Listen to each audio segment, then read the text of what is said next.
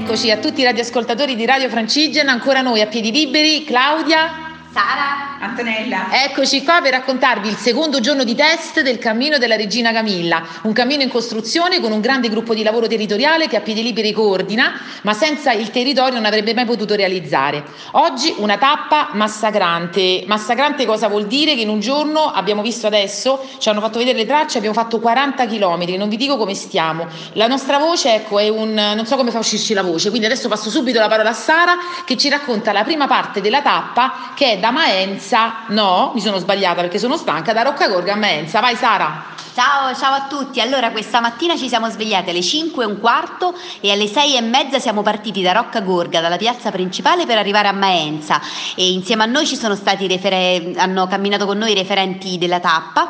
È una tappa molto bella, molto tranquilla, diciamo, a parte la parte finale, eh, perché insomma si cammina quasi sempre in pianura con un bellissimo paesaggio sulla valle della Maseno.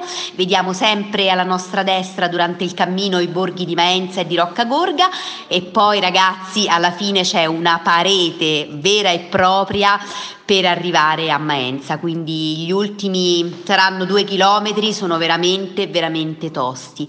Però poi siamo arrivati a Maenza, abbiamo fatto una colazione, vi dico solo che mi sono presa un cornetto con la Nutella e quindi mi sono ricaricata per eh, il resto della giornata. Accoglienza strepitosa a Maenza e lì abbiamo dovuto invece pensare alla seconda parte di questa tappa che si preannunciava già una tappa abbastanza difficile. Adesso Antonella ci dice quanto era difficile Antonella questa tappa? Difficilissima, siamo morti.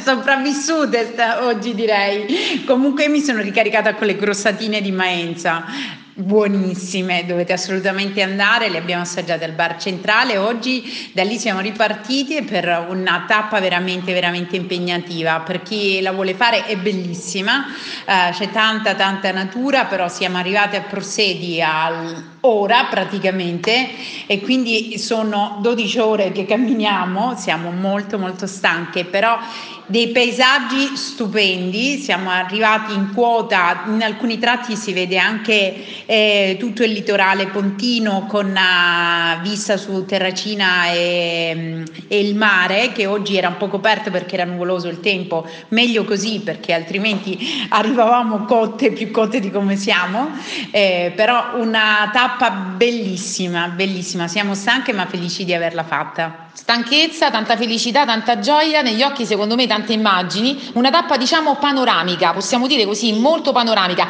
Una chicca di questa tappa, Sara, che cosa abbiamo visto che tu volevi vedere assolutamente oggi? Oggi abbiamo visto i castagni secolari, infatti nel bosco di Prossedi, proprio sopra il paese, c'è questo eh, bosco dove sono eh, presenti dei castagni spettacolari e consiglieremo proprio, lo inseriremo come punto di interesse per i visitatori che verranno a camminare eh, lungo il cammino della Regina Camilla perché è davvero notevole. Ok, adesso andiamo in locanda, ci andiamo a riposare, ci facciamo una bellissima doccia e ci stendiamo. Un saluto cari ascoltatori di Radio Francigena, ci vediamo domani per il terzo giorno di test, non so come arriveremo a domani mattina e vi metteremo qualche foto così vedrete qualcosa di quello che abbiamo visto. Ciao a tutti da Piedi Liberi, Claudia. Ciao. Ciao, ciao Sara. E Antonella, ciao.